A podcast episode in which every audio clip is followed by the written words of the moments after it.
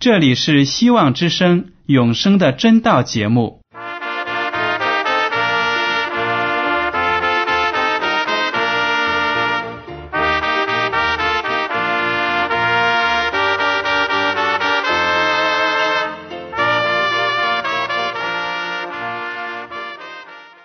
亲爱的听众朋友们，你们好，我是艾德，很高兴今天能和你们在永生的真道这个栏目中见面。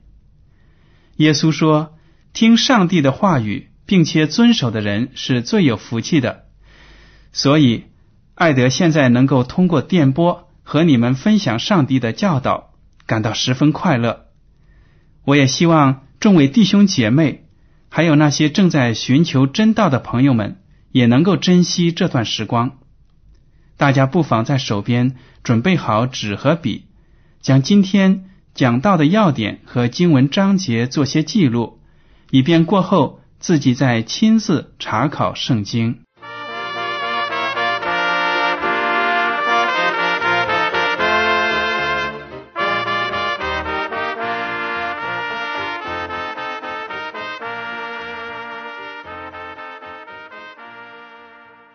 听众朋友们，今天我要和你们继续谈论圣经和酒的这些经文。今天的题目是耶稣与酒。我们在上一讲中呢，已经明白了，圣经对经过发酵后制成的酒类饮品是谴责的，而从葡萄里挤出的纯葡萄汁，则是上帝愿意人们享用的高贵的饮品。代表着上帝对他的儿女们的赐福。我们也知道，基督徒呢应该是滴酒不沾的。但是呢，还有一些基督徒对含有酒精的饮料呢不以为然。他们说啊，主耶稣也饮酒，我当然也可以。真有这样的事情吗？圣经里真的记载主耶稣饮酒的事情吗？这些基督徒啊。就指出圣经中的一些章节，振振有词的说：“你们看，这就是证据。”那好，我们今天呢，就来读一下这些章节，分析分析里面的真实含义。好了，首先我们要讲的是在迦拿的婚宴，耶稣将水变成酒这个故事。大家看一下《约翰福音》第二章一到十一节。第三日，在加利利的迦拿有娶亲的宴席，耶稣的母亲在那里，耶稣和他的门徒也被请去赴宴。酒用尽了，耶稣的母亲对他说：“他们没有酒了。”耶稣说：“母亲，我与你有什么相干？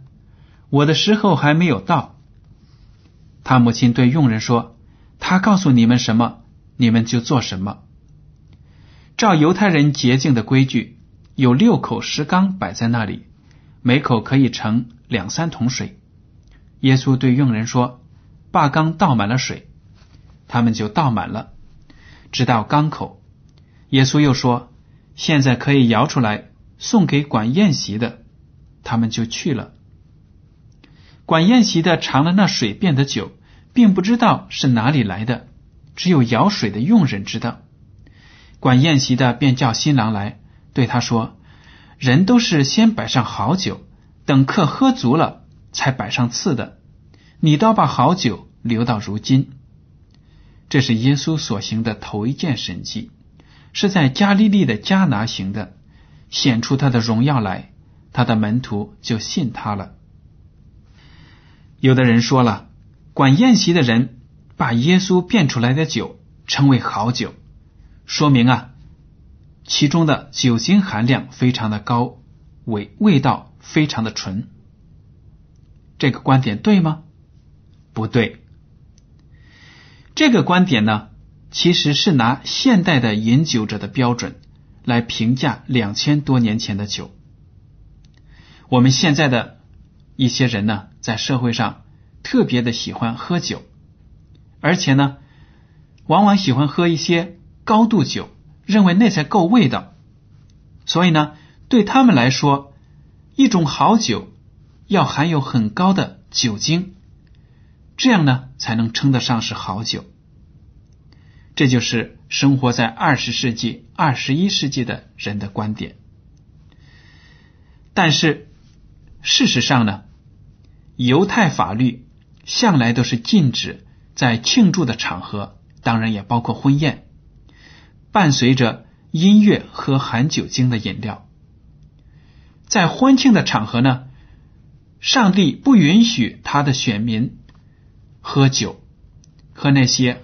发酵后制成的葡萄汁，大家想一想，如果一个欢乐的场合，大人小孩都失去了控制，喝那些含有酒精的饮料，一个个发酒疯，这样子的欢乐能持续多久呢？肯定是乐极生悲，而且呢，是上帝的名都得到了侮辱，所以呢。犹太的法律禁止犹太人在任何庆祝的场合，不管是私下的还是公开的，禁止他们喝含有酒精的葡萄酒。而且呢，犹太人一般也要喝纯正的、没有发酵的葡萄汁。这是一个好的犹太人能够做到的，愿意做到的。我们也学习了。发酵在圣经中象征着败坏，所以呢，我们就可以推断的出来，耶稣基督变出来的酒好呢，并不是因为它的酒精含量高，而是因为它的味道甘美，味道纯正。大家也都知道，有些葡萄呢，吃在嘴里真的是非常的甜美，但有些葡萄呢，也有腐败的时候。放在嘴里，你马上就吐出来了。如果用这些坏的葡萄榨出来的汁，肯定呢也不会让人得到欢悦，也不会让人喜欢。但是耶稣基督用神迹把那些水变成了甘美的葡萄汁，这就是为什么管宴席的人说：“哎呀，这个酒这么好。”其实呢，就是说耶稣变出来的葡萄汁。质量太好了，非常的纯正，非常的甘美。还有的人说了，管宴席说的那句话：“人都是先摆上好酒，等客喝足了才摆上次的。”这个不是说明了一些犹太人在宴席上先把好酒摆上，让客人都喝得醉了，舌头都麻木了，才把次的酒摆上，以次充好吗？其实啊，这样的推断也是不合理的。我们已经在前面提到了，犹太的法律禁止犹太人在庆祝的场合呢喝含有酒精的这些葡萄酒，所以呢，这种事情在犹太那个地方是不可能发生的。这种做法呢，把好酒摆上，让客人喝醉了。再把次酒摆上，可能呢也只在中国发生。我以前呢就听说，有些婚宴上，那些新郎新娘在操办婚礼的时候，为了省钱，就是先把好酒摆上，等人喝的酩酊大醉的时候呢，再把次的酒摆上，以次充好。我们用现在的这种观点、这种做法去评价两千多年前犹太人的做法。当然是有失公平的，您说对吗？其实呢，这里说的还是，当那些人把葡萄汁摆上的时候呢，大家就尽量的喝，因为这个时候呢，葡萄汁的味道很好，很甜。当大家都喝足喝够了，注意，大家注意一下呢，这个经文并没有说客人都喝醉了，而是说等客喝足了。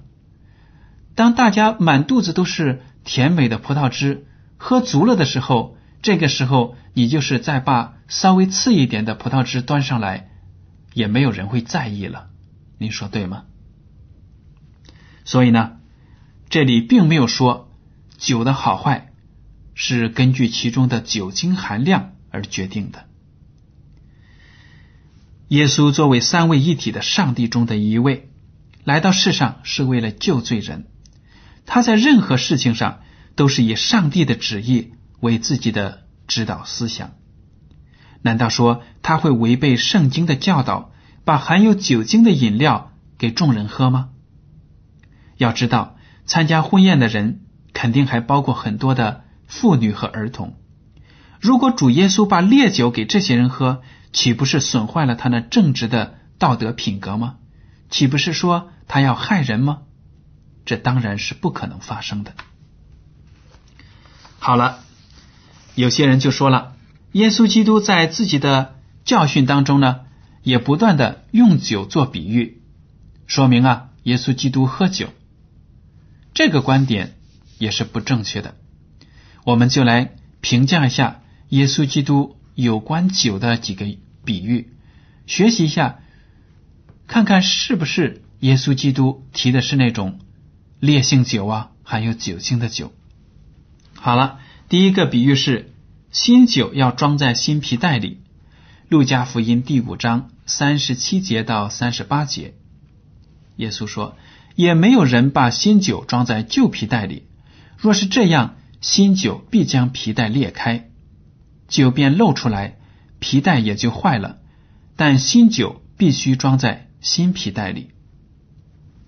我们都知道，古代的人，特别是犹太人呢，在两千多年前就很懂得怎么样保存纯正的鲜美的葡萄汁。在古时候啊，人们如果要保存果汁，无非是要经过过滤，或者呢。把果汁煮熟了，装在干净的、没有空气和杂质的容器内。这种方法吗，能够帮助葡萄汁保存的时间长一点。所以，为了防止新葡萄汁发酵变质，对容器的要求也非常的高，要求呢非常的干净。如果说新的葡萄汁被装在了一个旧的皮袋里，而旧的皮带里呢，难免会遗留下一点点败坏的发酵的物质，哪怕只有这一点点的酵，就可能使整袋的新葡萄汁在短时期内变质。所以呢，当耶稣基督用新酒要装在新皮带里这个比喻来教训人的时候呢，讲的就是他自己所传的福音与法利赛人。所传授的那一套是截然不同的。耶稣的道是又新又活的，而法利赛人的教训是死气沉沉、令人窒息的。一个罪人必须把自己的心思意念都更新了，使自己的头脑呢变成一个新的皮带，才可能装进去耶稣的新酒，才可能领受耶稣的新道。同样呢。在此之前，《路加福音》第五章三十六节，耶稣说：“没有人把新衣服撕下一块来补在旧衣服上，若是这样，就把新的撕破了，并且所撕下来的那块新的和旧的也不相称。”说的合情合理。我们的旧衣服破了，我们不可能去把新的衣服上踩下来一块补在那个旧的洞上。大家知道，新的布呢没有经过水，如果过水的话呢，这个布料会缩水。那么，当一个新的补丁在旧的衣服上的时候，一起洗的时候呢，当新的布料缩水的时候，这个破洞呢就可能会被扯破，使那个破洞变得更糟糕。这样呢，新布也给浪费了，旧的衣服也给扯破了。根本就是不相称的事情。这个预言也同样是说明了耶稣基督所传讲的福音呢，和犹太人的那一套教训是格格不入的，不相配的。如果一个人要接受他的福音，就必须把法利赛人所传讲的那套死气沉沉的律法给抛抛开。还有呢？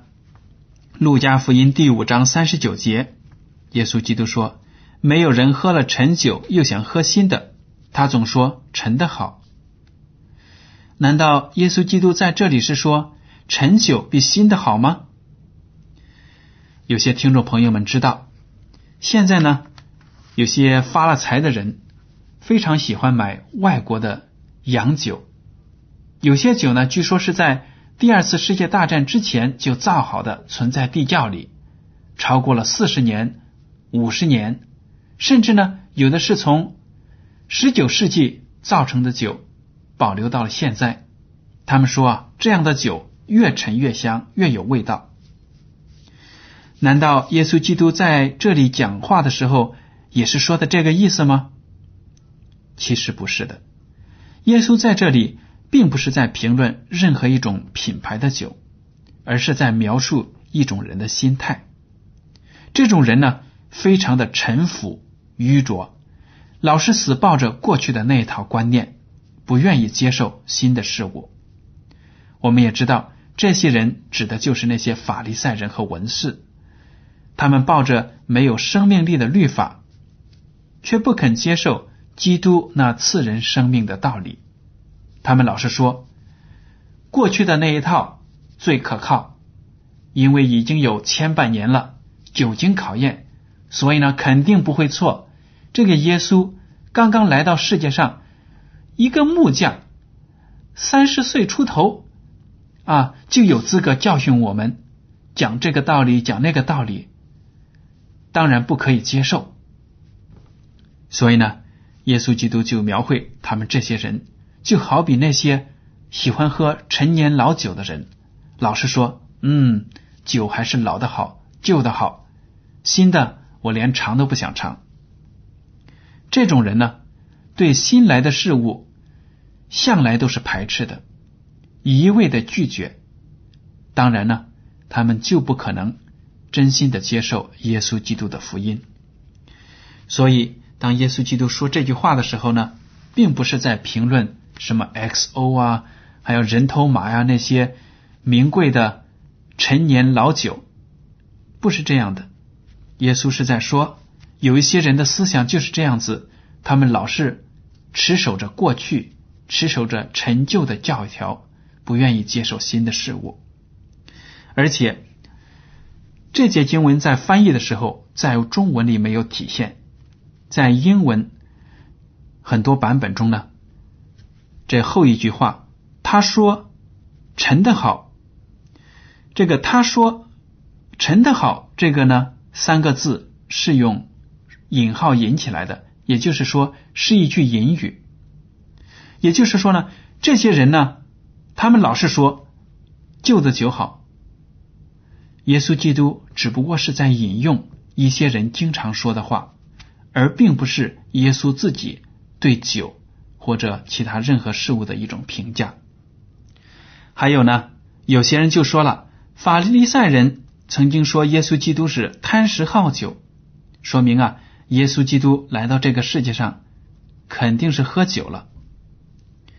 这个道理到底正确不正确呢？我们来看一下。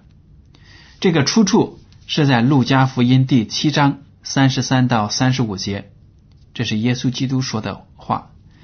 耶稣说：“施洗的约翰来，不吃饼，不喝酒，你们说他是被鬼附着的；人子来，也吃也喝，你们说他是贪食好酒的人，是税吏和罪人的朋友。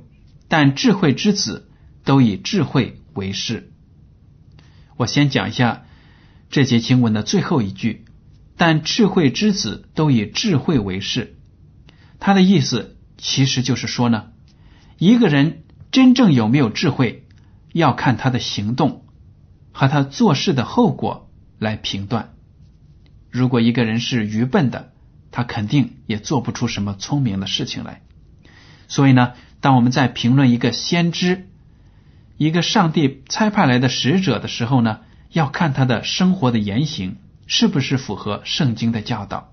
这样才能断定他是不是上帝真正派来的先知。耶稣基督就说了：“施洗者约翰来的时候呢，也不吃饼，也不喝酒。那些法利赛人就骂他是被鬼附了，一个古怪的人。但是人子来了，也吃也喝。这些法利赛人呢，又骂他是贪食好酒的人。”我们也知道，马太福音第三章第一节有关施洗者约翰的描述。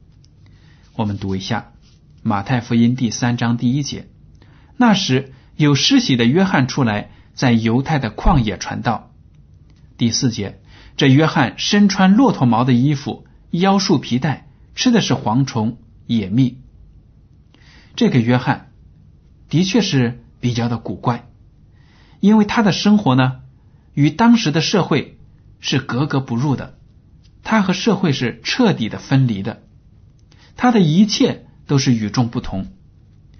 他穿的是骆驼毛的衣服，腰束皮带，吃的是蝗虫野蜜，没有吃五谷杂粮，而且他在旷野传道，不愿意进入那些大城市当中，所以呢，那些不接受他的法利赛人、犹太人就骂他。说他是被鬼附体了，被魔鬼占据了，所以呢才会那么古怪。但是呢，我们看到耶稣基督来到这个世界上，在生活中是与罪人同起同坐。为什么呢？其实是为了把自己降卑到罪人的层次，从而把救恩带给他，带给每一个人。当耶稣基督。说这句话的时候呢，也没有提到耶稣所饮的酒就是导致人沉醉的烈酒。我们必须知道呢，耶稣基督讲这句话是把自己和约翰两个人的传道方式和生活方式形成一种鲜明的对比。约翰来到这个世界上是与世界完全的分离，不与世界同流合污。而耶稣基督作为罪人的罪在的担当者，却是混迹在我们当中。但是我们也知道，耶稣基督是从来没有犯过罪的。他虽然和罪人在一起，但是也是出污泥而不染。他说自己又吃又喝，也是说明了他和人生活方式也是一样的，与罪人呢。打成一片，和施洗者约翰形成了鲜明的对酒。至于贪食好酒，并不是耶稣基督自己说自己，而是那些法利赛人和犹太人谩骂指责他说出的话。他们对耶稣基督呢，嫉妒的发狂，恨得入骨，所以才说这些话。我们当然对耶稣基督的敌人所出说出的话呢，不必。相信，知道呢？他们只是出于恶意，这样恶毒的攻击耶稣基督，甚至呢，他们也骂主基督是被魔鬼附体了。大家可以在课后读一下《约翰福音》第七章第二十节，还有《约翰福音》第八章四十八节。法利赛人也骂耶稣基督：“你是被鬼附了。”因为呢，耶稣基督所讲的道，在他们看来，他们不能够接受。当然，耶稣基督怎么会被魔鬼附体呢？我们知道，这也是绝对不可能发生的事情。所以，中国有句古话说：“欲加之罪，何患无辞？”那些反对耶稣和他的门徒的人，可以随意的侮辱这些持守真理的人，他们的话当然也不可信。我们都知道，当五旬节。圣灵降临在门徒们的头上的时候呢，他们开始用自己从来没有学习过的外国语讲话。有些犹太人怎么说呢？他们讽刺他们说，他们无非是被新酒灌满了。请大家看《使徒行传》第二章一到十三节故事的详细的情节。这些犹太人呢，对耶稣的门徒们能够拥有。这么奇妙的能力，用自己从来都不知道的外国语言传道、传福音，当然呢，他们就心里非常的嫉妒、仇恨，所以就说他们可能就是喝酒喝醉了。我们也知道这些门徒们是不喝酒的。当然，法利赛人要骂你做什么事情，他们则不负责任了，张口就骂。最后呢？我们来看一下我们圣餐礼中的葡萄汁。这是从耶稣基督口中说出的话。路加福音第二十二章十八节这样说：“我告诉你们，从今以后，我不再喝这葡萄汁，只等上帝的国来到。”可见呢，犹太人在重大的社交场合，在祭祀上是不会喝含有酒精的葡萄汁的。这个逾越节呢，我们也知道是耶稣基督和他的门徒们私下过的逾越节，非常的简朴。耶稣基督在这里清清白白的讲明了，他们喝的是葡萄汁。我们也知道，在国内的一些教会呢，有些教会对这个圣经和酒的观念呢不了解，所以在圣餐礼中也用了。经过发酵后做成的饼，还有呢，用了含有酒精的葡萄酒，给圣徒们做圣餐礼用。我们学习了这样的课题之后呢，就知道这种做法是不符合圣经的要求的，是应该绝对的禁止的。因为发酵的饼和发酵后的酒都是败坏和腐败的象征。是上帝所不喜悦的，所以如果我们在自己的教会的圣餐礼中有不正确的行动，因为不了解真理，所以做错了事情，我们应该在圣经的真理的光照之下呢，改正这些错误。所以，听众朋友们，在我们学习了圣经中关于酒的评价之后，我们知道一个正直的基督徒。是应该滴酒不沾的，不应该随大流，和社会上的这些喝酒啊、交朋友的风气彻底应该分离开来。好了，今天的永生的真道节目到此就结束了。您如果对今天的讲题有什么想法，或者对这个栏目呢有什么建议，就请写信给我。我的通讯地址是香港九龙。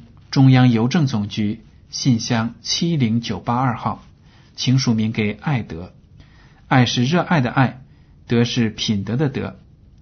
好了，爱德，感谢您收听今天的永生的真道节目。愿上帝赐福你们，再见。